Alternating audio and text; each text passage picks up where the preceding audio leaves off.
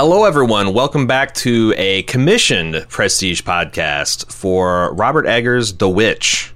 Very excited to be receiving this. Credit goes to Joey Mohan uh, for commissioning it. We'll get to his dedication and uh, some of his observations in a minute. This film was, as I mentioned, directed by Robert Eggers, who is the genius slash madman behind The Lighthouse and The Northman.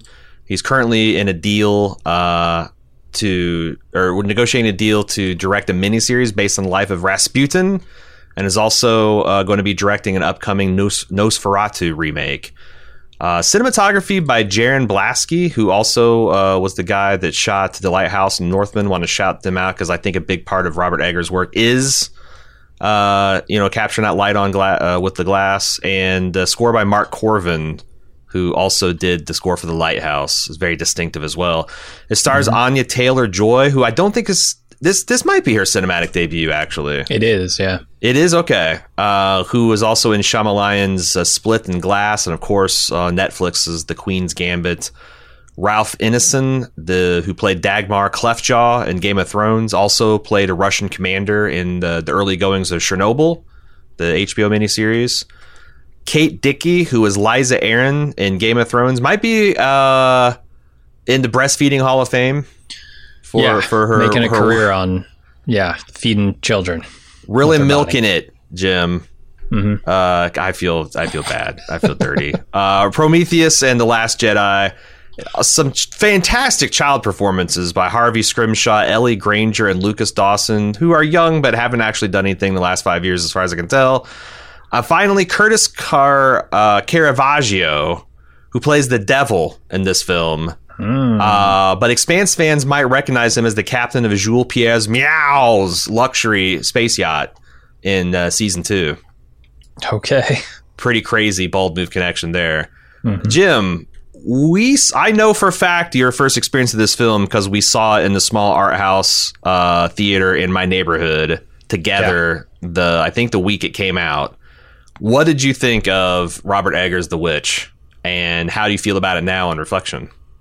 Uh, I remember seeing it and thinking, man, that is the best horror movie I've seen in a decade at least. Um, and watching it the second time, my opinion has not changed. I still think it holds up incredibly well. Um, the thing I love about this movie the most, and the thing that gets me going as a horror fan, is not like jump scare jump scares. I look, I like slasher movies and jump scare movies and all the, the shitty horror techniques that you use to amp people up and scare them. But what I really love is a creepy atmosphere with inexplicable things happening. I I'm a big fan of supernatural horror movies because it you feel so powerless. Like even more than a slasher. Like I could kill a slasher, right? Uh, if Yeah. I had the tools or the opportunity, whatever. But this stuff, like devil possession, there is no defense against this. And especially in this movie, when praying doesn't work, you're just you you cannot be more vulnerable than that. And I feel like this movie does such a good job of establishing that vibe with its its atmosphere as well, where it's just like creepy the entire way through. Yeah, I love it. This is my type of horror, man. I think it might be my favorite horror film too. I'm not as big a horror fan as you, but I like it, and I definitely this isn't a horror film in like the James Wan school of horror films. No, Um, that's more technical, right? Uh, Well, not even. It's just a different kind of. it's a different type of. It's more jump Scare. scares Yeah. and you know camera tricks and reveals and, and things like that. Where this is just uh, horror in like an existential kind of uh, an oppressive wrongness. Yeah, uh, uh, uh, and and a lot of like, uh, you know, there's even like arguments that you can make that like is like for, for is this actually happening? Is this family Uh-huh. hallucinating? Uh, is the family tearing itself apart? And, and this is their wild imagination running uh, wild with them. And I just really identified with the like religious themes and like the concept of like, you know, what if this could actually happen? Um, and there's a lot like I noticed there's a lot of people who are saying, well, this isn't actually a scary movie.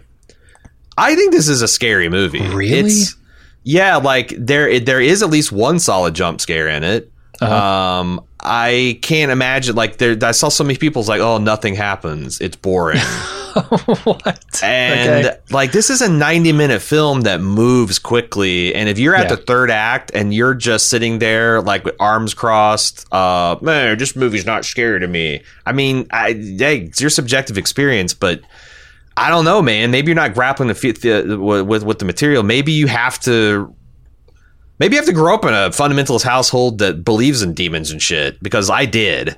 Uh, and uh, yeah, I, I, I- I know I, I could see like really easily how that kind of stuff could tear apart a family, especially if you're living in the middle of a New England woods where you only have occasional contact with people and um, you know, like the, the the edge of the dark woods is a scary, forbidden place, especially for children.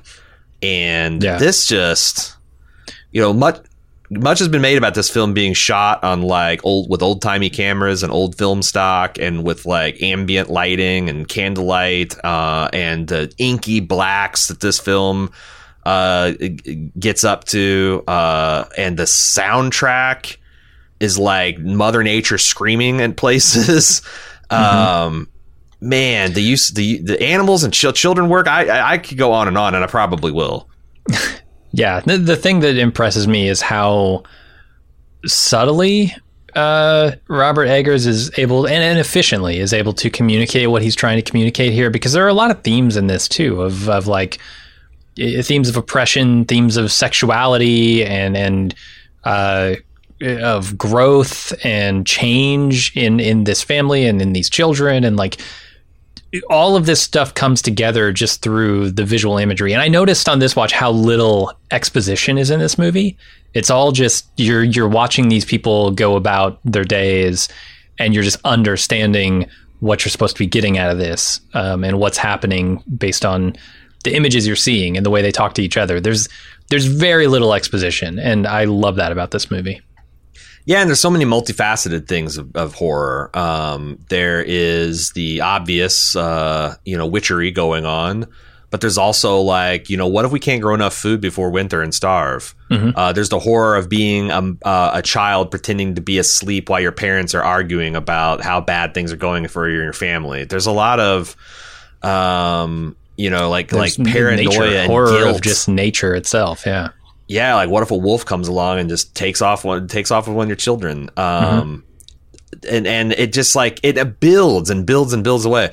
I so I feel like one of the threads I saw in criticism of this film was there's people that think this film is overrated and they compare it unfavorably to Hereditary and Midsommar. And then there's people like me who think Midsommar and Hereditary are a bit overrated and l- really love this film. And I wonder if there's something because to me, all three of these films we just talked about, and I'll throw the Lighthouse in there too, just keep building tension and building tension and are very effective and very creepy. But the guy, I, I forget the guy that's b- behind Hereditary. I ought to look it up. Um, the way that guy directs his horror films is I feel like late in the third act, there's always something that he does that it's Ari Aster. That, that something he does that kind of lets the audience off the hook, or it's borderline funny. And maybe some people think about that in some of the late stage stuff because I've heard that like there's a moment there where things get real at the end of The Witch too, um, and people like, oh, the movie lost me there. I feel the same. I feel the the same way about Hereditary and uh, uh, and Midsommar. Whereas The Witch, it just feels like from the first minute of the film, it's building this tension and this like feeling in the pit of your stomach, and it climaxes and never lets go. Like you never get to feel good through the final frame of the movie. And Whereas Hereditary, I, I kind of start giggling in the last bits of Hereditary Huh. and Midsommar, and that's not what you want to do in a in a horror film. No, I need to check those out because the other thing that's remarkable about this film too is it wears its horror on its sleeve. Like it's not trying in those moments you're talking about where like you're wondering is this real? Is is something evil actually happening here? I think the movie is telling you, no, this is evil. This is the devil at work. Yeah. And it's only your your modern uh you know skeptic mind that's looking at this and thinking well this can't be real right? Like uh, there's some other explanation for this. But the movie right off the bat tells you there are evil forces at play here and this is not right. Nothing about this is right Yeah, yeah, it's it's because uh, that's the thing. Like, I again, I if I squint, I can see that pers- perspective, and there's, I guess, there's things that uh, Bobby Eggs put into the film to kind of like suggest that. Um, mm-hmm. But but yeah, like I, it's this is uh, it's like the movie Jaws, where it's not a mystery what's killing the pe- the the the, the beachgoers. you know, like it might there might be yeah. people in denial about it, and there might be people who really right. desperately, for various reasons, want it not to be. But the movie's got an opinion of what's eating those people in the water. it's yeah, not an undertow. Movie... It's not a boat propeller strike. Someone didn't get drunk on their night swim, but they got fucking eaten by a giant fucking fish from yeah. pre- prehistorical times. Like it's, it's yeah. Uh, and then this movie does is, that with the the baby disappearing. That that that's a scene to me that marks like everything that comes after is like that's an impossibility. It can't happen. Like I just saw it happen, right. and yet it did. And so yeah. something is not natural here.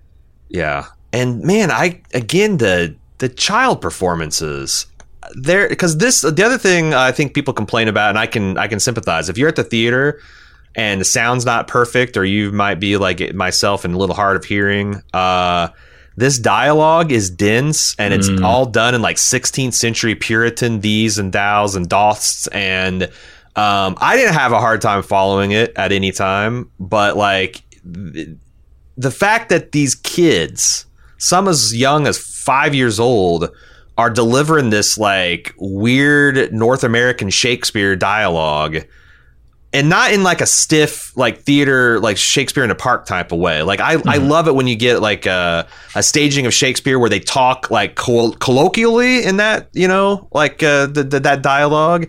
Yeah, and this like it's like it all the time. Yeah, like the, the, emphasis is is is modern. Like you know when the the dad's screaming, it doesn't sound like uh, somebody doth thee verily. He's he's actually right. like yelling at his kids because he's pissed off at them, and that comes across. Uh, yeah, I just think the kids in this film are fucking incredible. Um, and you know, having mm-hmm. kids that can pull off horror, and you're also like, uh, I guess, famously the the the animals in this film are not the easiest to work with. Um, you know, you're working with children and animals and natural lighting. Like the the directorial difficulties are like ten out of ten on this movie, and yeah, it's kind of you know like it, it, it's interesting because you go to Rotten Tomatoes and this this gets an eighty percent, which feels to me low because I love this film. Eighty, I like, thought it was ninety. I thought it was a lot higher. Oh, I thought I looked it up and it was like in the low eighties, but um, it does seem like it is it is a uh, a, a, little bit of a um a contra a polarizing film because I think people either universally say it's yeah. amongst the best horror films they've ever seen, or it's massively overrated. Yeah, I mean that's the thing. I see like I want to know who the 10% of critics here that didn't like this movie are and why. Like what what have you seen that I've not seen that makes you not like this movie? And the audience score is shameful. I mean, 59%. Yeah, uh, it's it's not fresh according to the audience. And shit like Army of the Dead gets a 75 fresh. I'm like, that is a piece of shit movie that never should have been made. This thing is a masterpiece. I don't know what you're seeing. Yeah. But I said, man, there's like usually I'm if you go to like uh, Reddit's True Film, you'll get like uh, something that approaches like the the the movie critic score. Um, but I felt that's what I was like. I, I got progressively more and more pissed off just reading threads of people's contemporary opinions on this film because yeah. I can only assume just a bunch of callow youth, teenagers from like Beverly Hills and Malibu walked into this movie on some sunny okay. day and Boy. like, what the fuck is this, dude? What the? Just fucking move, man. This place sucks. Like, you know, what's up with the fucking old naked chick, man? Like, eh, it's like, yeah, if you're taking that kind of energy into it, then yeah, maybe sure. hate this film. But holy hell, because I yeah, this this film terrified me and like kind of haunted my dreams for a couple days afterwards. Yeah, uh, and the imagery. I mean, we haven't even talked about truly grotesque, horrible imagery in some of these shots. I, stuff the likes of which I haven't really seen. I mean, you can look at things like Human Centipede, right, and some shit that like Cronenberg gets up to, and there those are horrible images, but like there's something unsettling about the things I'm seeing on screen in this movie that I just don't see in other places. And it's the way it's shot um, with with that high contrast black, like you are in a void watching these horrible things happen um, and there's nothing else to distract you from it. It's like the central focus of everything. That's just horrible. It's horrible, grotesque. I love it. And and I think the thing that separates the horrible and grotesqueness of this movie is the intimacy in which they're all occurring. Yes. Um, there's something where it's like the way the things they're being framed and shot. It's like I shouldn't be here watching Mhm. this thing. Uh, and Yeah, I'm seeing something truly evil happening. It's Yeah. Yeah. and it also feels so real, like uh, in the way, uh, um, you know, if you if you grew up on bed knobs and broomsticks, like this is like if there were going to be witches in the 16th century woods of North America, they would fucking look and act and and live like this. Uh, Yeah. There's something just utterly solid about the, the or unpretentious about the the the way this this kind of like folklore because this is something that like li- that's the other thing is like you have to put your be willing to put yourself in a mindset of these pilgrims who this is not superstition. This is not a religion that they clock into on Saturday. They they wear they they they roll out of bed at eleven o'clock and they hit the the one p.m. thing and they're wearing their blue jeans and they're sink, uh, sipping their star, spar, Starbucks. These are this is people uh, that there was no separation between religion and life. There wasn't a separation No. between magic and nature. It was just all a bunch of unexplained scary shit that could kill them at any time. You know, And these to are take people their who- children out of the just just snatch snatch the life out of their children in the crib, uh, make their crops wither. Like you know, Yeah. they don't know about the alkaline nature of the soil, and they're trying to plant a European crop in a completely different. Co- they just know that the shit ain't working, man, and it's killing Mm-hmm. them. Yeah, and these are these are the people who you know are are came from London, right, to find a different life because of their religious beliefs. It's yeah, this is integrated into who they are um, as people in every aspect. Yeah, I thought there's like other some really interesting notions, like what it's like to be the eldest child that has dim memories of like we used to live in London and we had glass in our windows and cobblestone streets, and then we lived in a in a colony where we had walls and a neighborhood and kids to play, and now we live in the fucking woods Mhm. and we don't have anything like. Yeah, like and the, experience of like the multiple generations of ch- children, like the eldest remembers, the middle one kind of hey, and then the kids have no fucking clue. This has just always been life to them. Uh, that Yeah. that kind of contrast and st- uh, of of what it was truly like to go to an alien world uh, with people completely unlike your own and try to strike out and make a life uh, of that. Uh, of that is because of religious relig- religious persecution and looking for opportunities. Something it's hard to empathize with. I think. Uh, do we want to get like we should probably this is a good point to like uh, get to get to some of Joey's thoughts and then we can move on to a detailed uh, spoiler uh, discussion because I don't know that like the I I here's the setup for the film uh, a puritanical family is a little bit more Puritan than the and the they get Puritans, right? Yeah, they get their ass kicked out of their community for some unspecified crimes or just, you know, rabble rousing. And the father takes his family of five out into the woods to to to to follow Christ the way he really should be. Um, and shit starts happening. Uh, it's only 90 minutes. Like this is also like you like, like this this has got the feel of a movie that might be three hours long. Um, but it's it's a brisk and it, it just never kind of stops doing stuff. Uh, Joey says in January 2018, I got in my truck and drove to Quantico, Virginia to begin training at Marine Corps Officer Candidate School. I was so nervous while driving that I stopped on the side of the road and considered turning around and going back home. Luckily, I threw on a Bald Move podcast and continued on. You guys really helped me stay calm that day when I was so nervous I felt like throwing up. I Wow. eventually earned my commission and became an amphibious assault officer. That sounds badass. Uh, a year ago in Jan- on February 8th, I woke up in the middle of the night after some training with my Marines and was unable to breathe properly. Originally, I thought it was COVID, and I took several trips to the local urgent care for testing. However, I ended up being diagnosed with late stage heart failure with an ejection fraction. Uh, the metric of how efficiently your heart pumps blood to the rest of your body of only 5%. Cause is unknown. I was only 25 at the time. The news that I would re- eventually require a heart transplant was quite shocking.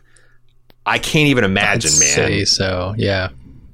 A week ago, I was readmitted to the hospital with severe blood infection. It was causing my heart failure to worsen. I will be remaining here in the hospital with a special pump called an Impella in my heart uh, to help it work well until transplant. I got several pieces of feedback because this is like uh, you kind of a nail biter here. Um, I'm going to skip this. Like, it turns out that uh, uh, he has gotten his heart transplant and is is recovering nicely. Good. Um, okay.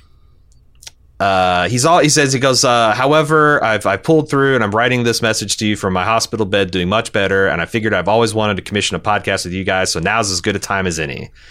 If any of your listeners are considering registering as an organ donor and haven't done so yet, I would absolutely like to encourage it, as is one of the most selfless things you can do with your body. Jim, I'm an any all guy, guy type of type of guy on my driver's license. How about you?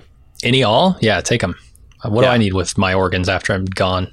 Exactly. And then again, like I, you know, like uh, I know people feel squeamish and like you know maybe they want to uh, to present their body in a coffin, and, and it's my understanding that you can you can you can donate a lot of uh, organs and still leave a good looking corpse for people. Uh, lots of skin, lots of stu stuff, and and and your family will be none the wiser. So Maybe there's some witches out there that need organs to grind true. up. I don't know. It's true. You want them harvesting unbaptized babes? Like, what if they can Right. make, use your in- intestines to fly? Uh, Sure. Yeah. Um, I I, I, I want to echo that. I, I encourage everybody, if they haven't given it much thought, to think about it because it can make a huge difference to people's lives, like Joey here. I'm super excited to commission one of my favorite films of all time, Robert Eggers' The Witch. The film stays uh, uh, stays in an oppressive tone that's perfectly suited for the subject matter the entire way through. From the stylized tone to the era accurate dialogue to the exceptional child performances, Robert Eggers really came out of the gate swinging with his debut film. I commissioned this while I was in a uh, hospital as a get well gift to myself. I've always been a huge Bald Move fan. I'm excited that we can complete your guys' Robert Eggers coverage. I'm constantly surviving and thriving, and I have a few observations, questions for you guys. Uh, we'll get to those after we Jim and I talk about the film. Um, my my f- oh wait wait some general observations. I want to go to the observations, and we'll save the questions for the end. Robert Eggers is an outstanding director. For his first film, it's remarkably stark, arresting, strange, and most importantly, fully formed. I think the tone in this is nonstop and fantastic. Unlike Robert Eggers' other films, there's not a single spot of intentional comedy in the film. It just goes darker as the mental state of his family deteriorates. That's true. Like the mm-hmm. Lighthouse bleeds off some tension in a scene or two. Oh, the Northman does big time. This doesn't give you a fucking minute of respite. While I'm watching this movie, I get a gross feeling in the back of my neck that I'm watching something I shouldn't be seeing, like when you stumble upon a truly gruesome video on. That's a good, like the type of feeling you get, like when you seeing somebody dying for real. Like, Yeah. oh shit, I shouldn't be watching this. The cinematography and the score are excellent. One early sequence really sells the film's tone of impending doom. It's a slow zooming shot of the family riding into the wilderness while singing hymns that focus then it's focused on swaying trees, followed by a hard cut of the family huddled around a fire with complete black around them. The wailing music playing over top both shots really gives the audience an uneasy feeling. Mm-hmm. Something about these woods is just not right. Or maybe even angry at the family. And a stark cut to the family huddled around a fire emphasizes their complete vulnerability to anything that comes across them, whether it be a wolf, a witch, or just starvation and elements.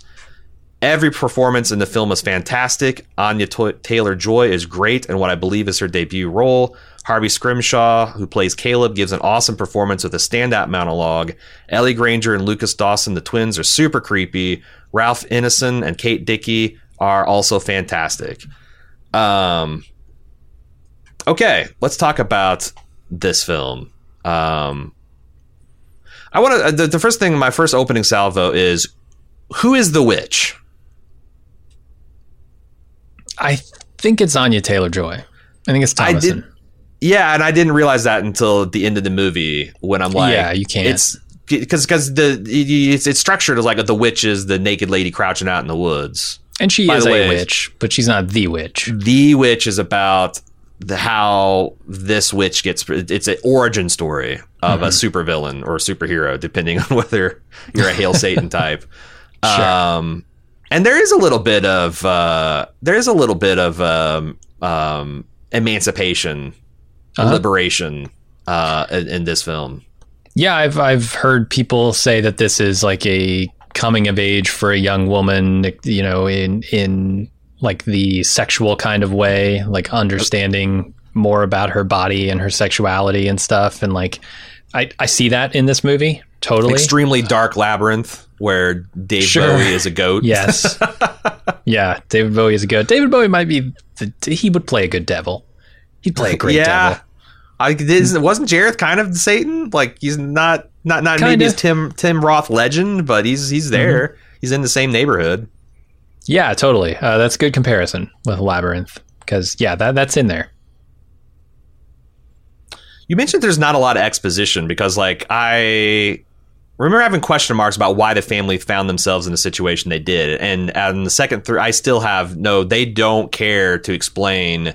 Was this guy railroaded for political reasons, for religious reasons? Is he just an asshole? Right.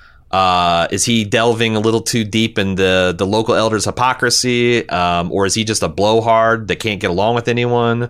Um, I thought the yeah I thought the movie was also interesting in that like it took me a long time before I could because and I still don't know is this dad bad at homesteading or is he just up against an unstoppable supernatural force that wouldn't allow him to succeed because that that I, I, the other thing that jumped off uh, related to this is the firewood aspect of this film that mm-hmm. I completely didn't get the first time through. But the amount of wood this man chops in the film directly it, it, it uh, plots his mental decline. Yeah, absolutely. You can see him uh, chopping under under stress uh, later in the movie when directly behind him is like ten quarts of wood already chopped, ready to go. You're just thinking, getting, and, yeah, and it's it starts off neatly stacked. It gets to the rafters of his house, and then like uh-huh. the last scene in the movie, it's like a mountain that he's continued yeah. to chop because that's all he can do. Right, and and ultimately, you know, spoilers here, but it falls on him, not delivering the killing blow to him, but it, it falls over and, and crushes him. Thematically, it's the, yeah. the coup de grace, right? You know, uh-huh. it's, and it's it's like I think that's supposed to be emblematic of his pride because yeah, it seems like he was awful spreading the blame around, and then late in the film, kind of realizing that like, oh, this failure is mine, and I should never have done what I've done, and it's it's too late. Mm-hmm. Yeah, just spare my children. Uh, yeah, I don't know. I, I definitely picked up on the the wood stuff in this movie too. I talked about how like maybe this movie doesn't work unless you have a bit of a fundamentalist um, or at least sympathetic of what it would be like, willing to entertain the concept of what it would be like if you believed in all these things are real. Where like to me, this movie spoke to me very early because when mm-hmm. the you know five minutes into the film, the kids are riding in a wagon and and the families are, and they're being led in song they're singing praises to Jehovah. Uh huh. Anytime I see the word Jehovah in anything, yeah, I'm like, okay, yeah. okay. They're banging out the key, and to me, that like like rooted. I remember in the film when I was watching it in the movie theater, kind of chuckling that like, okay, like we got this type of Christian, and yeah. a lot of this stuff like plays out, like the family dynamics, um, where like as a teenager when you know, I remember my mom and my dad, like you know, when you start going through puberty and you grow hair and you start shaving, they talk about you being a man, right? Um, so biologically, they're like you know, or if if, if you're a, a, a lady and you get your first period, your mom tells you you're a woman now. But in a conservative household, they don't really mean that because they mean that like you're, but like they don't want you to start having any manly or womanly thoughts or problems. You know, yeah, they yeah. want you they, they want that part of you to maintain an eternal child virgin while recognizing it's like it's such an interesting congruence. And I think to what your point about this being coming of age, I felt like a lot of that from Thomasin, where her mom is recognizing that she's more and more becoming the lady of the house, but you know any kind of like urges or desires or or normal wants that a child would want to have, and how fundamentalist religions make it like all your problem like mm-hmm. if things are going great, it's because you've made God happy. And if things are going bad, it's because you fucked up, man. You know, like that scene of her beating yeah. herself up for having normal desires. Of like, man, I'm not really uh, super into praying, and I kind of roll my eyes behind my my parents' back. Please deliver me from this evilness. It's and that scene, that scene in the woods with uh, Caleb and his father, where he is telling him about sin, you know, and getting him to repeat the things that he's taught him about the sinful nature of every child, and how that just crushes this kid when he thinks about his disappeared brother, yeah, uh, Samuel, who died so young as to not have an opportunity even to to avoid hell, right? The fires of hell, uh, right? Uh, which is where all sinful people go. Um, and and wondering like what did he do to deserve that? It there's yeah, there's so much of that, and I, I love the isolation too here because that feeling, um, at least for me when I was a kid, was very isolating. And I had yeah. people around me um, who were going through the same thing, but even that didn't help. It was like I understood like how crushing to the spirit that religious uh, th- those ideas can be, um, especially those puritanical ones. Um, when when you know, you can feel the changes within yourself. You can feel your your mind and body desiring certain things and, changing in certain ways, but you can't acknowledge any of those. It's it's forbidden to, right? And it's like the isolation in this movie, putting them out in the woods, um, away from society, where she can't even like what what are her opportunities here, right? Um, she's to go she's work as a, in this a, situation, a servant to the neighbors that live five miles away. You know, because right. Even that's not her choice, though, right? It's like her parents are no. going to bring her there and force right. her into that, or or not. Right. Um, either way, she doesn't get a say in it. It's yeah. There's the setting in this movie is very good because it's so isolating that it reflects the the isolation you feel within those kinds of scenarios. Man, that's that's a, really astute point because like the way you talk about it, um, being going through puberty in a uh, like a repressive, a religious environment feels like you are turning evil. Because you look around, it's like my parents aren't changing, my routine's not changing, my environment's changing, but I'm ch- like, why isn't like, why am I not content to go to church anymore? Why am I not, you know, why am I having these feelings, these urges that I've been told all my life is are bad and evil? Like when I was eight, I wasn't right. lusting after women. Now I'm lusting after women 24 seven. Like, and, and you just turn that, that anger and hatred inward. And like you said, like you, we were yeah. surrounded by people, our peers in that situation, but we didn't feel open to talk about. Like, no. y'all ever have any doubts in the existence of God, or y'all, you, you ever you just like you know just take your penis and give it a savage beating? Uh, like you, you would never. You would never, and, and like to, no, to, to understand to understand that you know what these are all normal and we're all going through this. That that outlet is cut off to you. Yeah, that's eh, eh, because the idea of that is antithetical to the religion, right? Like y- you you can't view this as normal. You have to view it as something that is corrupted, right? Um, right? It's part of your sinful nature that these things are even happening. And so to say, to admit to somebody else who's in that same situation that you're having those feelings is is beyond the pale. You can't do it. So and, um, you just eh, you just shove it all down and hide it, and it's stifling and and that's the actual corrupting influence right there. Right, and like by the also by the time you're a teenager, like a middle teenager, you understand that like if you take these problems to your parents or the elders or people you respect, the answer, the prescription's always going to be the same. We'll pray about it. Sure. Work harder. And so, like, why would you go after you've heard, been heard that, like, you know, hey, I'm having this problem? Well, you should pray about it. You should, you should uh, throw yourself more into the ser- service of God. You should humble yourself further. Um, and you, you, so you do that a couple times, and like eventually, when you realize that doesn't actually work or it's not working for you, then it's even more isolating because it's like the the feeling of inadequacy or being wrong or bad even sets in further. Yeah, and I think this movie is interesting in how far it goes with this concept because you know she's got all these shackles on her of this puritanical religion that is holding her in this stasis that she no longer identifies with. And by the end of this movie, she has not only broken those shackles, but she's seemingly taken on new shackles. It's it's it's a story of extremes, right? She goes yes. from this puritanical religion to this devil worshipping cult that lives out in the woods. Um, it, so so it's strange, right? The movie doesn't say like, "Hey, you could you could remove yourself from this situation." Uh, and have a good and healthy and normal life, it just kind of swings to the other side. And I don't right. know exactly what Eggers is trying to do with that, trying to say about it. He's definitely saying like both of these things are shackles and both yeah. of these things are are abominations of of thought and abominations of humanity, but like where is the middle ground here? How how would Robert Eggers path like choose a path or chart a path from Thomasin, who's in this puritanical religion, to a healthy, fully realized Thomasin.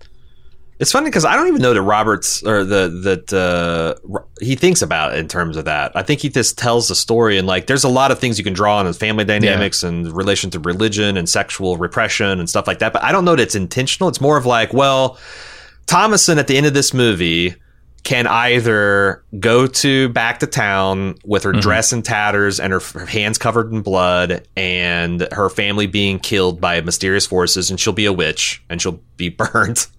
Yeah. Or she can go cuz like I don't think she really believes in Black Phillip. That was I that's the other thing I uh found interesting the second time through is when she goes in, she like she's like I like uh, this has happened to me. It's broad daylight. I'm gonna go in. I'm gonna put my head down, and the movie has the first of its its endings.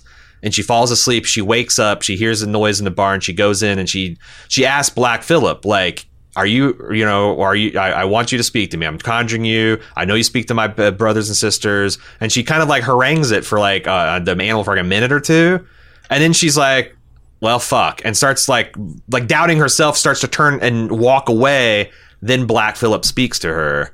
Mm-hmm. Uh, it's not like she's like, all right, my family's gone and it's devil time. Uh, the scene yeah. of her stabbing her mother to death and her sobbing about that because this is not what she wanted.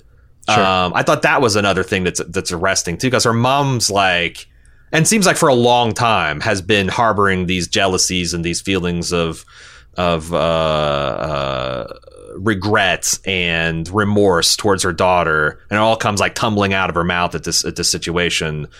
But like, man, no one in this film has got a great life because of the sh- like you said the shackles they're wearing. Like the dad, I think is pretty sympathetic. Um, he's the only guy in this film that's got agency. He's calling all the shots. So right, he like right. keeps it together for the longest. But like this is a man who's so far gone into his religion that when his child says, "Dad, my infant brother who didn't get baptized is he in hell?" said says, "Son, no man can tell you that." Right. Can't be like, "You know what? He's a baby. He's innocent. He didn't like because they taught about original sin and we're all born with it and the only way to get free of that's baptism and a life of service and you know I, I, thought that was so horrifying that that yeah. when he just sits and because you these this this dad, I think the mom's a piece of work, but this dad sure. clearly loves his children and his family very very much. Uh-huh.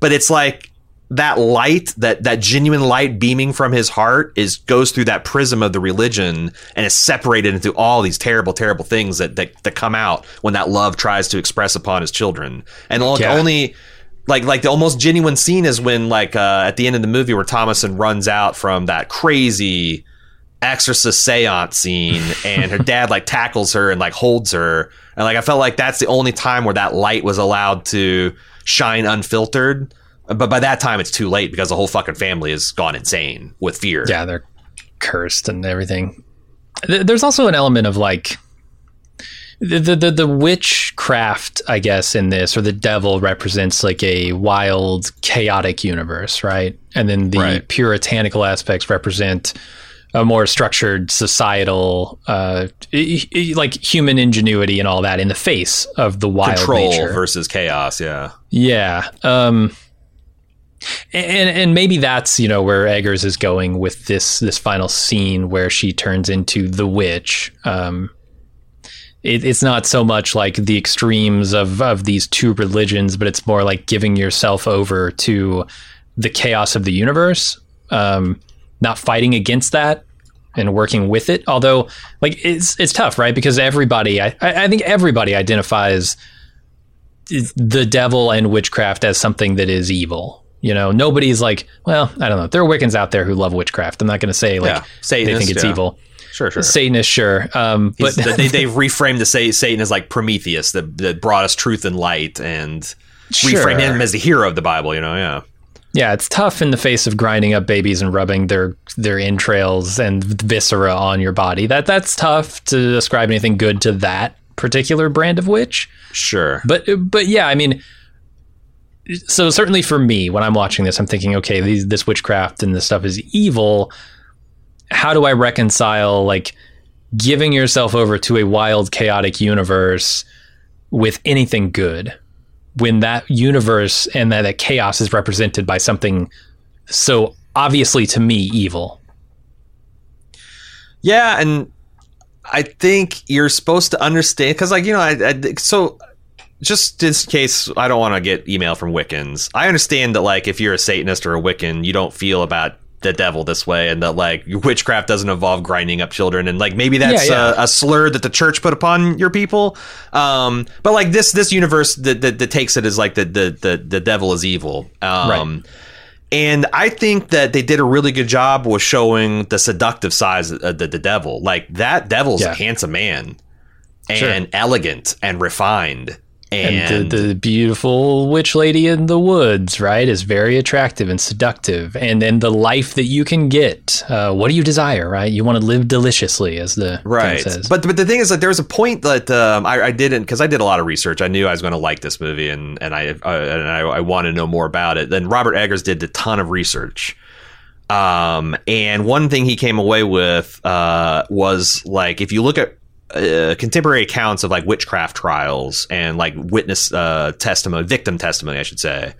The things that like got them into like uh, putting into a compact with the devil was like uh, the devil offering to do their chores for a weekend or like a pretty dress or their favorite treat because these people's lives were so fucking miserable and the idea that you would ever like retire or take a vacation just a respite from the dreary drudgery darkness of their life was enough for the devil i thought that was really cool that the devil offers very modest like would thou like the taste of butter and a pretty dress Mhm. and she's like fuck yes but you see the actual life of a witch and it's it's not i mean unless it's just raw exercise of power of the natural world it's Yeah. not a delicious way to live it's a crazy fucking yeah. insane way to live Uh-huh. um so like the the uh, you know like it is a very empowering sequence at the end uh, but on the other hand it does feel like a trap because you understand that like in Yeah. 50 60 years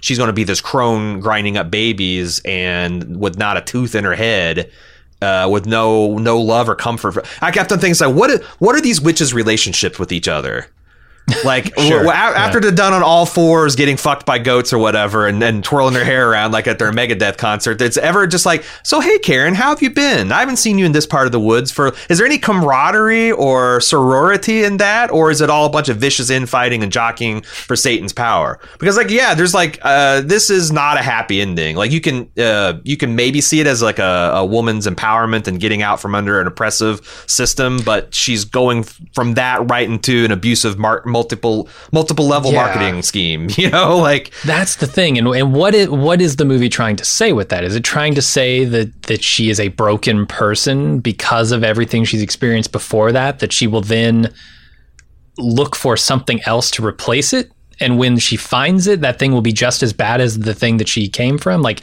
out of the fire into the frying pan kind of thing.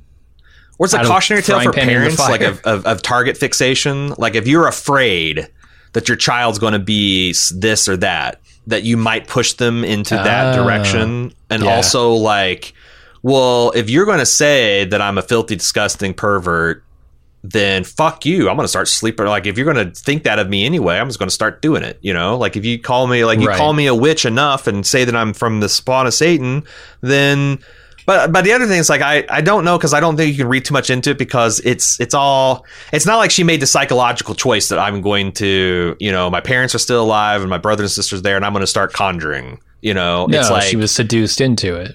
sh- and and, and le- not even seduced like not even left a viable choice or an option. Like there was no is like the devil taking her by the hand or starving to death out here or being killed by the village elders when you you know uh, come back under yeah so like uh, it, it's Yeah. it's hard to say like what kind of life lesson like there's there's definitely allegories and stuff there but I don't know that Robert Eggers was trying to do anything but really creep the fuck really creep you out And that's the thing. The the movie starts with a title card that says "The Witch: A New England Folktale." It could literally just be that. It's a folktale, and it's so accurately portrayed, or at least as I understand, you know, he did a bunch of research. He understands like he went to great length, um, akin to like a Stanley Kubrick would, where he wants to make these things authentic as possible, down to hiring thatchers and carpenters who who work in the style of the 1600s and were able to recreate an authentic uh, setting for this. He Sure. he went as remotely as possible. He wanted to film in New England. He couldn't do it, so he went as remotely as possible up in Canada, I think, Mhm. um, until he found the perfect location. Uh, and and that was great time and effort spent on that. And then As trouble soon as he saw it, as soon as he out. saw the Val, he dropped to his knees, put his hands in the air, and this ghostly demonic orchestra fired up. Like, yeah, you're right. just like the dad, like, this is the place. Yeah. Yeah. So I, I I don't know. I, I yeah, you're right. It could just be this is a folk tale, not to be taken, not to be read into too much. But I was reading, I was reading it. Oh no, yeah, I, th- I think yeah, death of the author and all that. You should take anything from art you can. Uh, you mentioned Kubrick, and boy, this this film is Kubrickian, right? There's a lot of The Shining's DNA. I think so. Yeah, it's what I love about The Shining. That atmosphere it creates. Yeah, the atmosphere, the music, uh, the really restrained, disciplined camera. Like there is the slowest of zooms.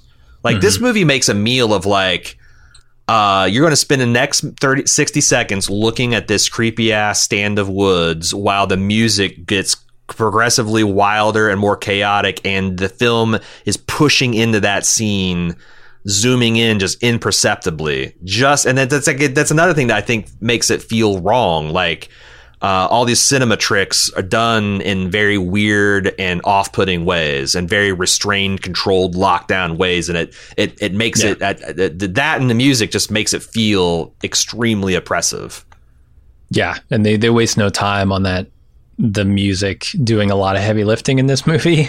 Um, they, they, they get out to the woods and you're seeing, you know, the father rejoice on finding this place, this location, and then you get a shot of the woods that those strings kick in, those chaotic cacophony of strings that just creeps you out. It unsettles you, and, And it goes, yeah. Go ahead. Oh, go ahead with the music stuff. Yeah. Well, I was gonna say like, and like this movie doesn't waste any time because like you're at the ten minute Yeah. mark when she's playing peekaboo, and you had that 1st Uh-huh. like extremely scary uh, wood string music. Like uh, I think Joey here said like the land is angry at the family, and she's playing peekaboo with her child, their baby, and you know my, my memory of this film was like there was some there's some like uh you know argument about whether this was real or not but she literally puts her hands over Yeah. her eyes moves them and the baby's gone Yeah. and i'm like and then she looks up and you see maybe some trees moving from wind or maybe something had just moved past them very quickly. but You're no not sure. nothing human or inhuman could have possibly covered that like no wolf could No. have covered that distance and um and and, and like i i think that what you understand is she probably covered her eyes and the witch conjured her to like she went to like a fugue state for five ten minutes. Like there's a out there's like some kind of uh cctv footage of thomasin standing there with her eyes covered for like five minutes and like drooling out of her mouth or something.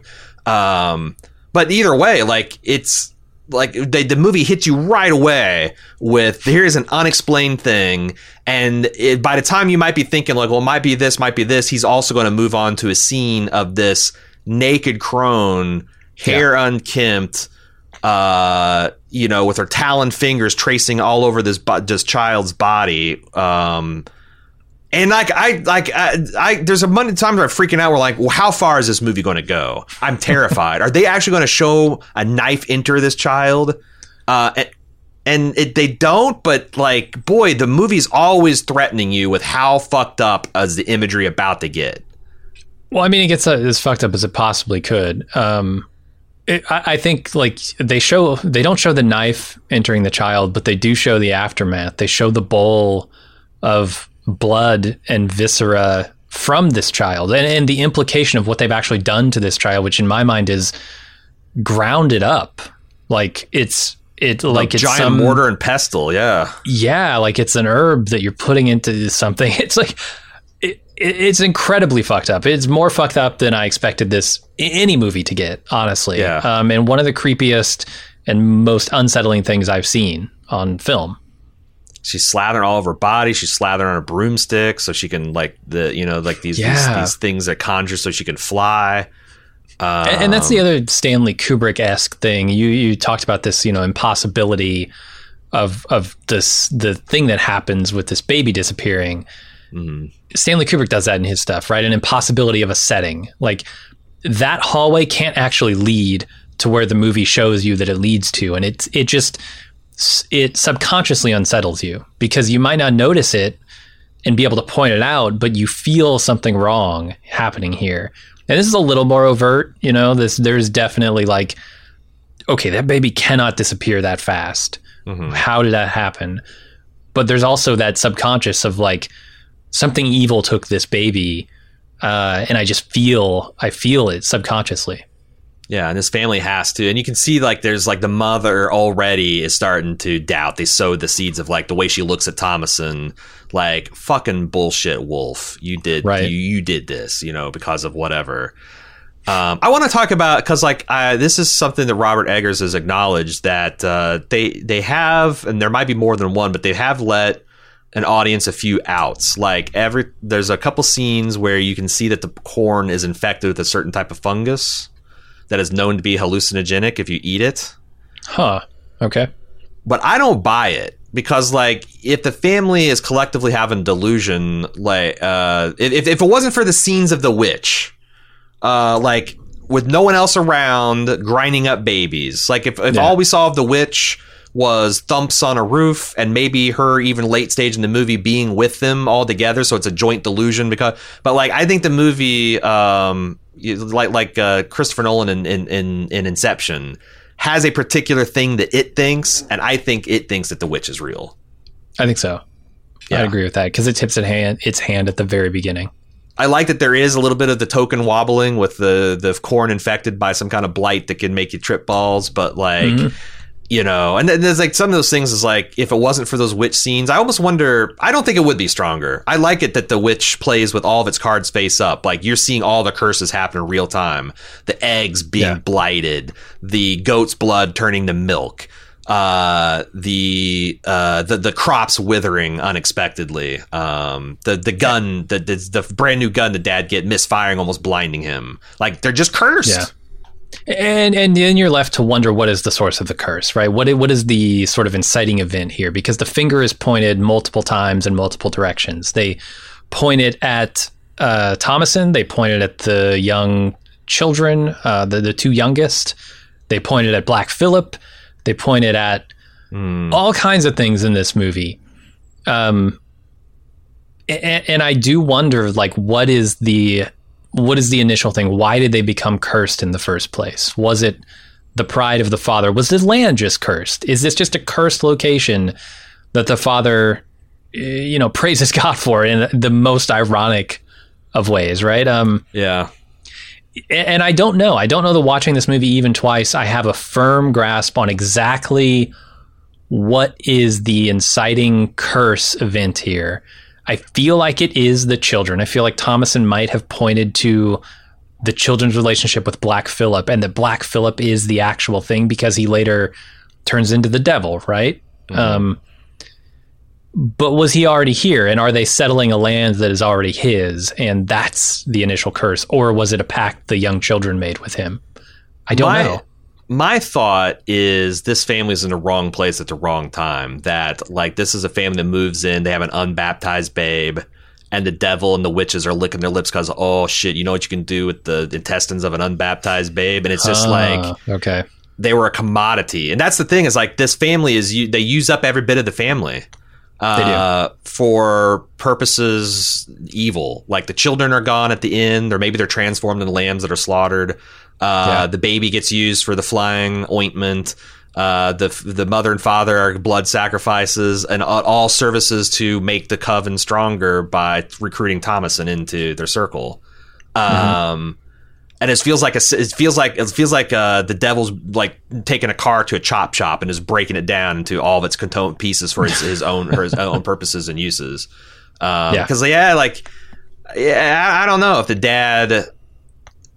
Yeah, yeah. If he if he had gone north instead of south outside the village, maybe none of this happens. But he happened to go into uh, a bad neighborhood in the woods. Or is it the That's- my lies? Is it lack of if it, is it lack of adherence to it because the lies are there too, right? They make a big deal about the lies that he tells his family for the sake of his mother, right? She she couldn't bear him taking his child into the woods because that's so scary because they just lost another child. And so he has Caleb lie to her and, and he lies to her. Is that, is, could that be it? You, I just, I, I lean toward Yeah. your, yeah, wrong place, wrong time, curse land kind of thing because it seems to make the most sense, but they're not innocent either. It makes me think, as I was also thinking this, is like clearly this movie has an opinion about evil. What is its opinion of God? Because why are these devout Christians' defenses completely invalid? Is it is it like a Game Right. of Thrones situation where like the old gods are real and the new gods are bullshit? Like Satan and this uh, this this uh, um, pagan magic is that's based in the woods and the beasts of the field and a communion is something great. Is that real and God's fake, or is it God's perfectly w- willing to save these folk, but because of the dad's pride and uh, the brother's lust and the mother's greed, and that he is just declining to provide them their protection. Because you're, yeah, that Yeah. scene where they all start praying, um, and like Caleb starts like uh, goes on this crazy monologue about how much he loves Jesus. It doesn't feel like any like I don't know like do, do you think Caleb made it to heaven or like that th- that I last feel thing? like Caleb was fucking Jesus at one point. Like the, the, the there's such a climax there for him of of joy. Uh, it, it almost felt sexual, and the stuff that he's doing, like throughout the the movie, like looking at his sister's cleavage and stuff, and you can see, okay, this young man is also uh, blossoming or whatever. There's there's a weird sexual energy from that scene too for me, like a religious oh yeah sexual fervor for Christ. yeah uh, I don't know how I, I guess uh, Dagmer Cleftjaw directed that scene because Robert Eggers is like I don't have kids you have kids like you, you and uh, Ralph I, Ineson actually is the one that directed uh, Harvey He's the guy. Scrimshaw Guy who plays the dad in this. Yeah, he's the dad. He actually directed that scene. Um, But I, I, I wondered that myself, and it's it's clearly like a, a spiritual, uh, erotic kind of experience. Did you know that that is actually word for word a Puritan um, religious service that he found in the ark? Like that that whole thing is about how much the guy loves God and ecstasy, and he hopes he kisses Jesus kisses him on the lips. That's actually from some Puritan minister. It, it read to me like an Always Sunny episode where they were talking about, you know, Max talking about how much he Yeah. loves God in a very homoerotic way. Right, right, right, right. Uh, he wants he wants Jesus to come inside him, like literally. Exactly. Yeah. Uh, there's also the other thing that like I felt like inspired uh, Eggers. I didn't feel like it. He, he mentioned stuff is like the old fairy tales, where like not the Disneyfied version, but if you actually go read the original Grimm's material, where Hansel and Gretel. where they're- she's she's grinding your bones to make her spells, and the, the wood's a dark and scary place. And there's even um, touches of the Red Riding Hood with uh, some of the outfits that uh, Thomasin's wearing. The witch when she transformed into the, the sex her sexy self. Which, by the way, what a hot witch! Of course. My God, yeah, like that's she's that that uh, the the Caleb had no no defense against that. That's the only jump scare in the whole movie. Do you agree? When she goes to kiss him, and all of a sudden the crone's hand grabs the back of his ha- head, Yeah, it's the only one I can remember. Sure. Um, which is makes it all the more effective. It's like right at the halfway Yeah. point of the film. Um, yeah, the, the, the, and- and the way the witches like, you know, uh, it gets turned into a gingerbread house, but this is like what a witch's like hovel would really look like. Um, Yeah. the, the Yeah. design of it, man, it's so good. It, it is. It's very cool. Um, very creepy. It, that that witch who seduces him, the young witch, i- mm-hmm. is, that a projection a la Melisandre in Game of Thrones, or is that a another witch seducing him into something that is dark and evil, as represented by the hand that grabs him? I wondered that too, and I noticed at the end that when they show the whole co- co- coven um, in action, that there's some witches that uh, either are be, be, bewitched themselves or have still retained their youthful beauty, are not Yeah, not yeah. old and shriveled yet. Uh, and there's Thomasin; she's an extremely beautiful Mhm. young woman. But my my headcanon says that that was that's what the old witch used to look like, and she can res- like Melisandre, she can resume that form with the right amount of virgin blood and and spells. Gotcha. Um, uh, yeah, that's where I was leaning to. Glamour Yeah. the kid, yeah. Mhm. Uh, those kids, man, are so creepy. Like when that little girl starts coming up and talking clickety clack, clickety clack, I'm the witch of the woods, and she's whispering in Black Phillip's ear. So we talked about like what was the original sin of this family. Do you think it's so? So was it the baby was just too tasty? The unbaptized babe was too tasty, or did these little kids? who had not had time to be fully tutored in Christ started consorting with the devil in the form of black. Because the other thing, uh, Black Phillip did not go into the woods of the family. None of the animal, animals did. They must have gotten there Yeah. and like traded for them or found them. Perhaps. But I wonder, like, if, if those kids are the thing that originally got the family ensnared, because it seemed like those kids were Yeah. consorting with Black Phillip in an, an unhealthy way. Uh, Uh huh. And was getting Yeah, yeah. information that that you know they were the first ones talking about witches and stuff in this film and and Satan and connecting that with Black Phillip. And they do make it explicit that they were speaking with the the goat, right? It's it's and, and whether that's like literal or or metaphorical, I'm not sure. Um, but they do show a shot of this young girl leaning down to Phillip's ear and making sheep noises, and I get the impression that that is a two way communication there going on, and that she is hearing him speak in English and she's speaking to him in English and he's, you know, reading it in sheep, whatever. Um, so yeah, I, I think there's a, a possibility that it originated with these children consorting with the devil, um, making well, whatever kind of deals they're going to make or, or, you know, giving him the fiddle of gold, whatever. It- but there's also I but, but I, I'm torn in two directions because I also do think there's something about this place that is also cursed, and they just happen to land there.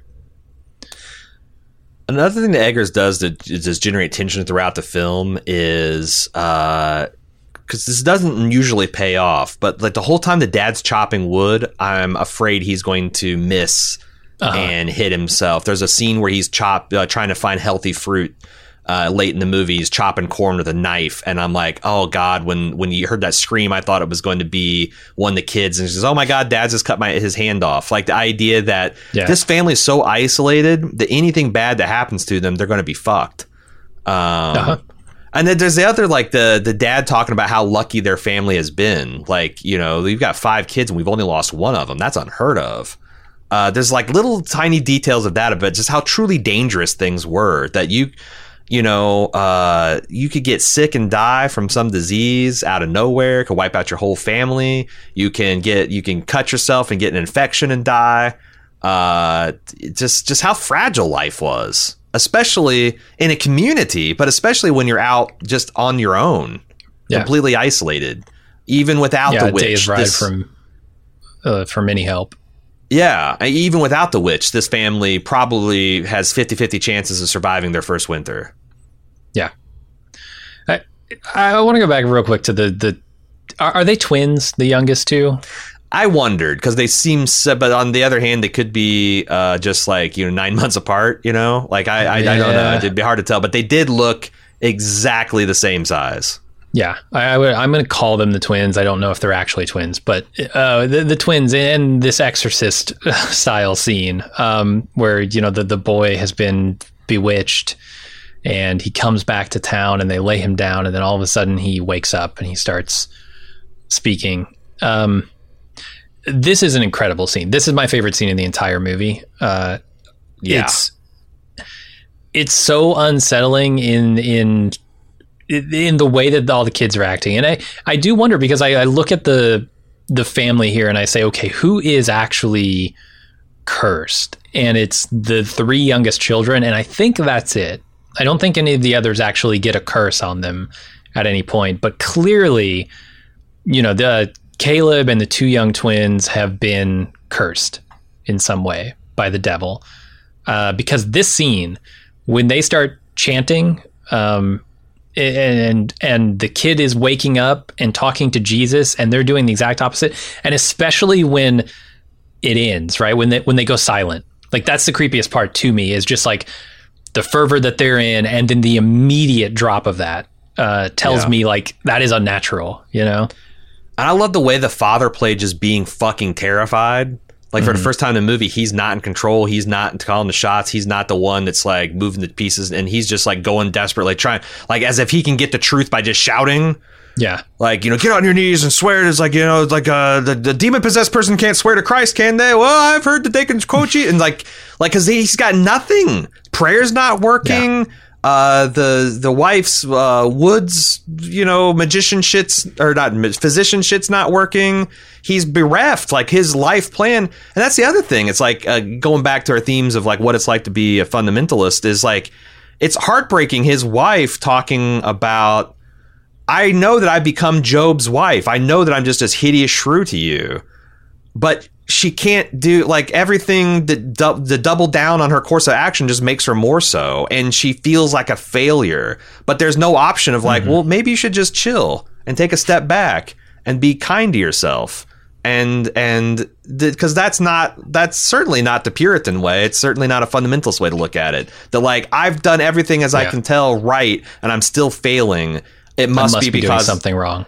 Yeah. and, and so I got to figure that out. And it's my fault. It's my fault because God's infinite and God's merciful. And if I even tried half as hard as I, I as I should, um, yeah, it's that scene where she's confessing, and it, it, works on so many levels because you feel bad for the husband because she is Lysa Arryn and a shrew and all this other stuff. You feel bad for the wife because clearly she would rather be back in England with the nice shit, and she's followed her husband up to this point, led to two children's death. Uh, and you feel really bad Yeah. for the kids because they're all up there listening to her mom saying, "We're not going to live through the winter. We're cursed. We're going to die."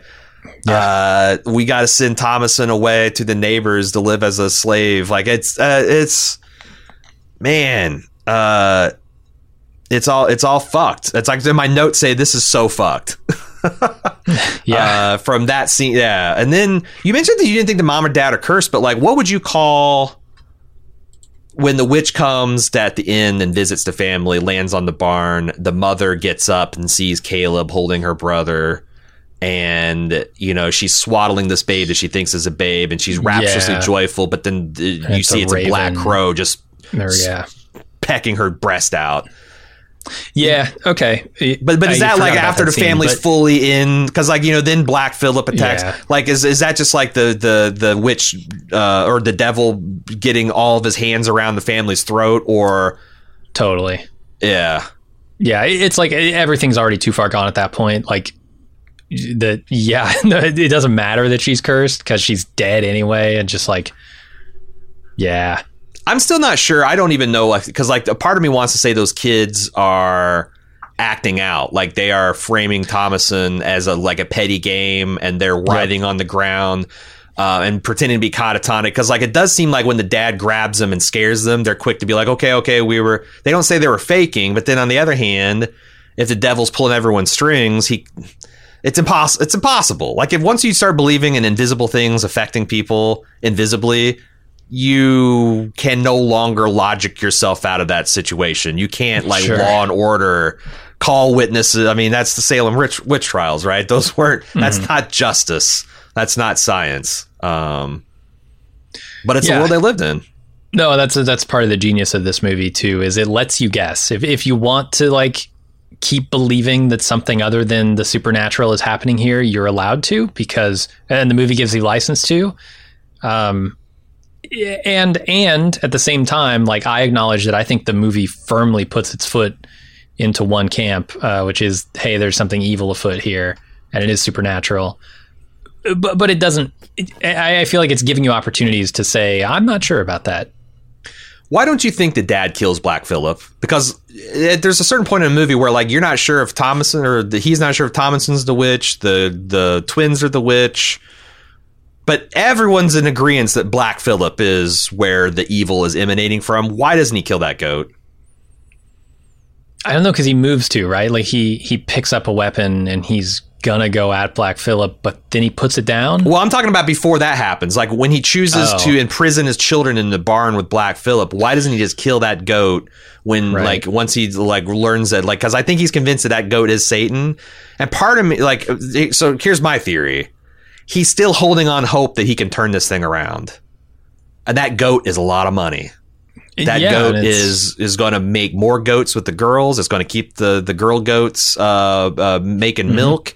And if he kills Black Phillip, then it's really over. Because I think when Yeah. he's promising his wife, because he promises his wife two days in a row that at first dawn we're out of here.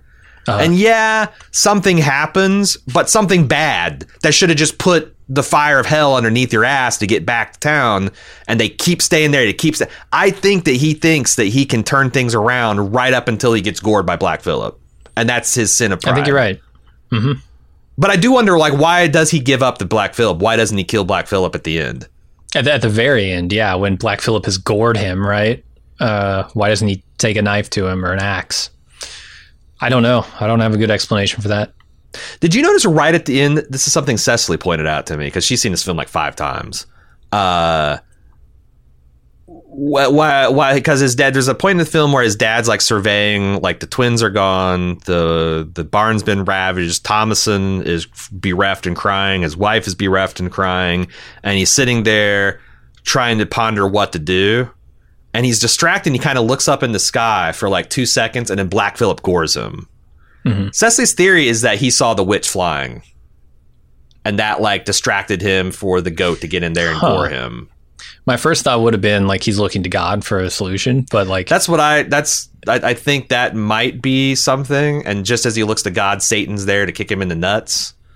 But I, I almost wish there there could have been something like a shadow come over him or something like that, right? To, yeah, to say that because I think that's a cool idea that he is about to look to God, but instead he sees in the sky the evil. Uh, Yeah. That could be super cool, and then it kills him. I I don't know. And, and then when he you know is gored by Phillip to death, he looks to the heaven and says, "Corruption, thou art my father." Right, Mhm. which which I can't tell if that is him, you know, resigning him himself to the fate uh, and his evil nature, and that he is not going to get into heaven because of the things he's done, and he feels like he deserves it for lying to his wife or whatever, or if that is him uh, petitioning God one last time. Look, Right. I, I am evil. I am a sinner. Please have mercy on me. That kind of thing. yeah. Uh, but, but but earlier he's talking about sparing his children, even though he knows he's evil. Um, so so yeah, I'm I'm not totally keying into what they're putting down with the father in this movie. Although I do think pride is a big part of it, like you said. and it's fine. Like I, this film, I think, uh, for as unambiguous as a lot of it is, like having a little bit of ambiguity and like d- room for Yeah. debate about everyone's because, like, you know, lets you get different things from from from different people's experiences. But Mhm. I felt like that's the thing is like the movie is so explicit, and then it gets to the very there's this scene like where things are kind of like weird and then like and it continues that through Alice or Thomasin going to talk to Black Phillip and just as she turns around and man I get such chills where the when the devil first answers her and it's like Yep. what dost thou want because it's like a silky voice but Mhm. it's like there's a little bit of reptilian quality or an, an unnatural quality and then that camera trick they do of showing Black Phillip's feet start to take steps and it seamlessly transforms into the guy's boot. Yeah, uh, and then how just like oh god everything about how he's like blended into the shadows but you can tell he's a very good looking young man. It's very well dressed and the way he puts his hand on his shoulder and I, I will guide thy hand. It I, it's it's so fucking creepy and it still like again gives me shivers every time I hear because you just like I remember watching it the first time it's like what is what's going to happen what's going to happen and then just as I was like with Thomasin, like well it's not going to happen he speaks Mhm. uh, and then actually becomes the devil ah, it's that's that's fucking incredible it's my second favorite scene in the film yeah, yeah. This whole ending sequence, I mean, is indelibly written into my memory. Like from from that scene where she speaks to Black Phillip and he turns to the devil and then her stripping naked walking through the woods to this witch's coven performing some sort of ritual and she gets swept up into that and pulled up into the air with him. It's it's yeah I, I will never forget that imagery because it is so intensely creepy to me and otherworldly off-putting all, all the words you can think to describe something just wrong yeah that's what he's putting on screen I feel like the movie has a couple different points where it could have ended and been as good, Yeah. but maybe like for example, when she goes back in the cabin, just puts her head on the the the table and goes to sleep. It movie could have Uh-huh. faded to black there, and it's still been an incredible film. Mm-hmm. It could have ended when the devil says, puts his hand on his shoulder and says, "I'll guide thy hand," and it fades to black. But the fact that it just keeps going to something truly insane Yeah. this naked girl walking with this goat hand in hand to this coven and these women are just like dancing and she starts flying into the air the body covered in blood uh cr- laughing crying you're not really sure exactly like Uh-huh. it's like you know the, uh, this this young woman is insane i think Yeah. um I love it, and I, I there's so many people. It's like oh, I laughed out loud when she took off her clothes and started flying in the air, and I'm like, I just don't know how you get to that point in the film psychologically to where you're ready to laugh. But again, that's exactly how I feel about Hereditary, where all the middle aged people get naked and start doing sex magic, and how I feel in Midsommar during the bear suit like shenanigans. Like I maybe Yeah. it's because Nick Cage and the Wicker Man. Uh, Could be. But like there's just something that where and I, I just would love to know. I'd like to get to the bottom of like why i find the witch terrifying and hereditary and midsommar kind of a joke and why some people feel intensely the opposite way. Uh, it's fascinating to me how people can have such different reactions to extremely similar material. Uh, I think it's the dread. I think it's the thing because like n- neither Hereditary nor Midsommar like maintains that op- oppressive atmosphere throughout the whole whole film. Gotcha. Uh, what else do we want to talk about? Because we do have uh, some stuff from from Joey to consider. Yeah, let's get to Joey stuff. Okay, it's questions. To me, there's a specific point in both The Witch and The Lighthouse where I always get a feeling of a dread and think, oh shit, this is a really serious problem that's gotten completely out of the character's control. Is there a particular scene in The Witch that makes you think, wow, this family is completely screwed? In The Lighthouse, I see it as when Willem Dafoe informs Robert Pattinson that they ran out of booze and they both graduate to drinking Monkey Pump to get high. Oh yeah. this comes relatively late in the movie and finalizes the character's complete descent into madness. Uh, I'll so I'll give you his opinion on the witch, but what do you have a like a similar kind of thing in the witch? Uh, yeah, it's it's the return of Caleb and the the the I don't know cur- cursing of Caleb and his death. Yeah, I'm I'm just like, well, that's it. The, these people are fucked. This is clearly witchcraft. This is clearly the devil at work, and he's taking all comers here. Yeah, I think uh, when they go off, what was their plan? What was Thomasin and uh, Caleb's plan? Were they going to go out and he Oh. was like, because he, he's going to go out and like They were get up early in the morning and, and get all the fur and, and hope Mhm. that and and they were blessed. That was the one time was everything was uh, every trap was full and they're Yeah. like, oh, we can take this back and we can eat and we can trade the furs and we won't have to give you up. That was the plan. Yeah. Okay, I wasn't Yep. sure about that, but when they lost a horse, I'm like, there's you're you're fucked. You're Yeah. fucked. Like if it's a day's ride to the nearest help and you just lost your horse, you're like what a week, a week away from like walking. If you know, It's it's to me, it's when the curse comes out of the woods, right? It's because when the curse is contained within the woods, when it's taking Samuel into the woods to do its dark deeds, when it's bringing, you know, Caleb into the witch's hut to do whatever they're going to do to him, that's one thing because you can just avoid it by staying outside of its domain. But when it comes out to get you, that's the turning point for me, where there is no recourse. There there is no respite from this evil. I remember the first time I watched it, thinking that like Al, uh, Anya Toy uh, Taylor Joy would survive, but in like a traditional kind of like horror movie, the the one innocent kind of survives and thrives. Yeah. But that Yeah. didn't happen. That didn't No. happen. No. Um, uh, Joey is even um, was was really early on the family. Says I see it in the early shots mo- showing the family leave the plantation and their first night alone. These shots make you completely understand in three minutes the hopelessness of the family situation, and I never get a chance that they had, or I never get sense they had any chance of survival once they leave the settlement. Um, when they were banished, they were really handed a death sentence by their community, especially with winter approaching. It's like I- Yeah. I, I, I, I didn't see feel like it. the community wanted to do that. I felt like the dad was baiting it. I, I got, you know, we'll Yeah. never know what they did, but holy shit. Mhm. Uh, two, I really enjoy the film re- uh, reveals 10 minutes into the movie that there is, in fact, a witch in the woods and it's doing something completely vile. It establishes the witch as a serious threat, ratchets up the film's tension instead of deflating it because the audience knows that there's a threat, but the chances, but the characters are unaware of it, much like Hitchcock's, Hitchcock's bomb under the table philosophy. Do you agree with this instance, or do you think the witch shouldn't have been revealed until later? No, I 100% think it's the right choice. It, Yeah. it keeps me from. Yeah, it keeps me from uh, turning this movie into like a mystery movie. You know, it's A psychological thriller. yeah, yeah. It, it's it's the thing that establishes the dread of the tone of this movie. I think. Uh, what are some scenes or images that really stuck out to you? For me, the image of Lysa Arryn nursing a crow who's pecking her breast away is memorably horrifying. Mm-hmm. We've talked about a lot that of final them. shot.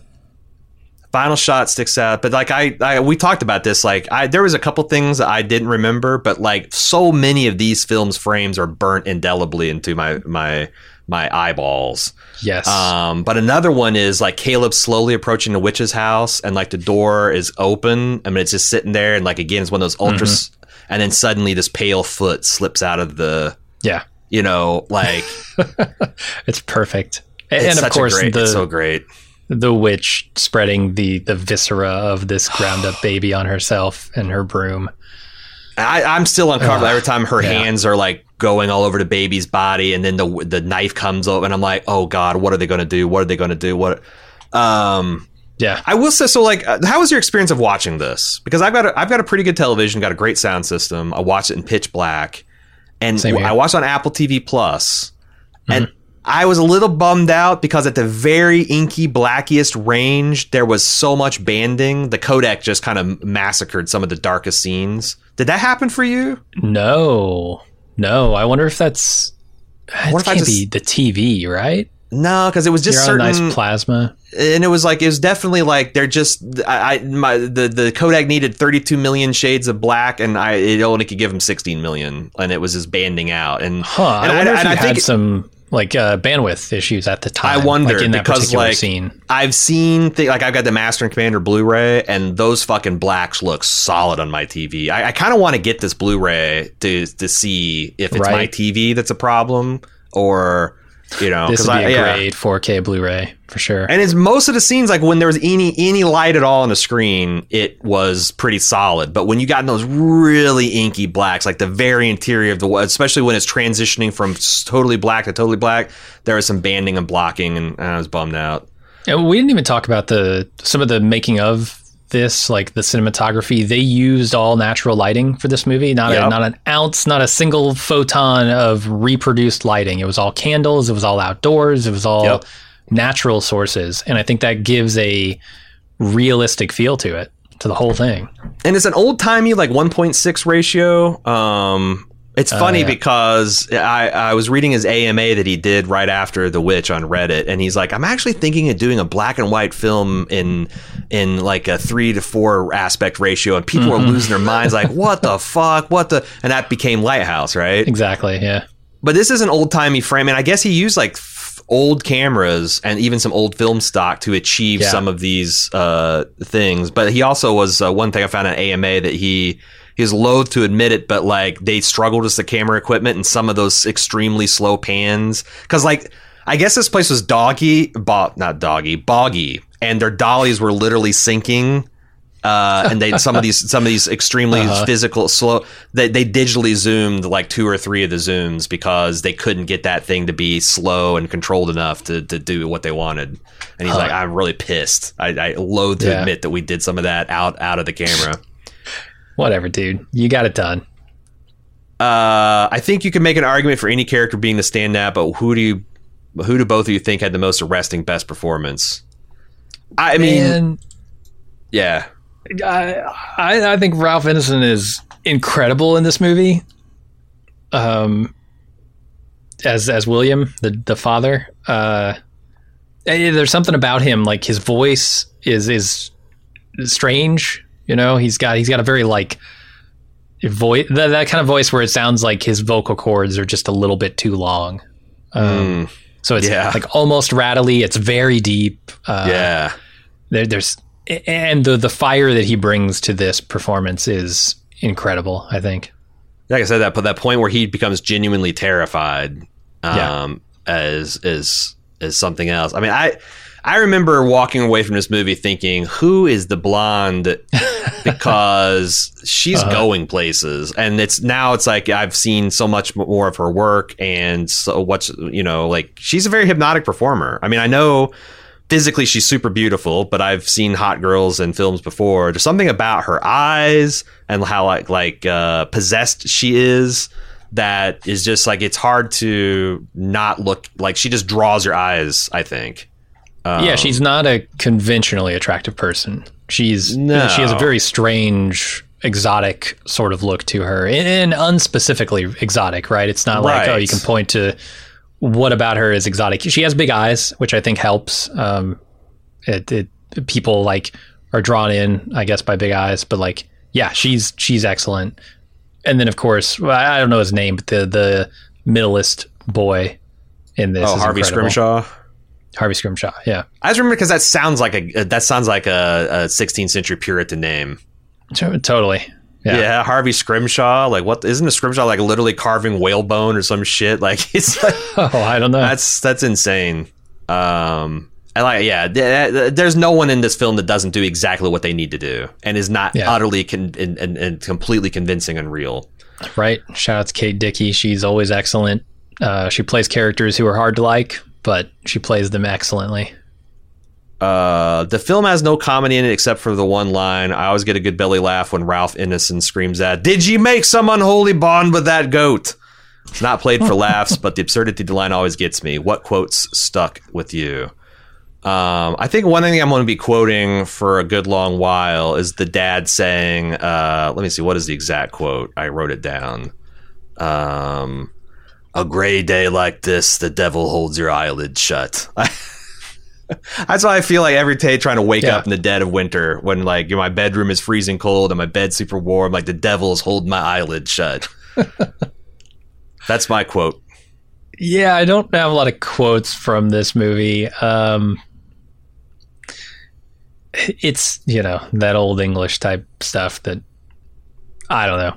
I, I doubt I'll be quoting this much, but that's that's pretty the good. one. And thous and dost. Dost thou, dost thou wish, was it to live deliciously?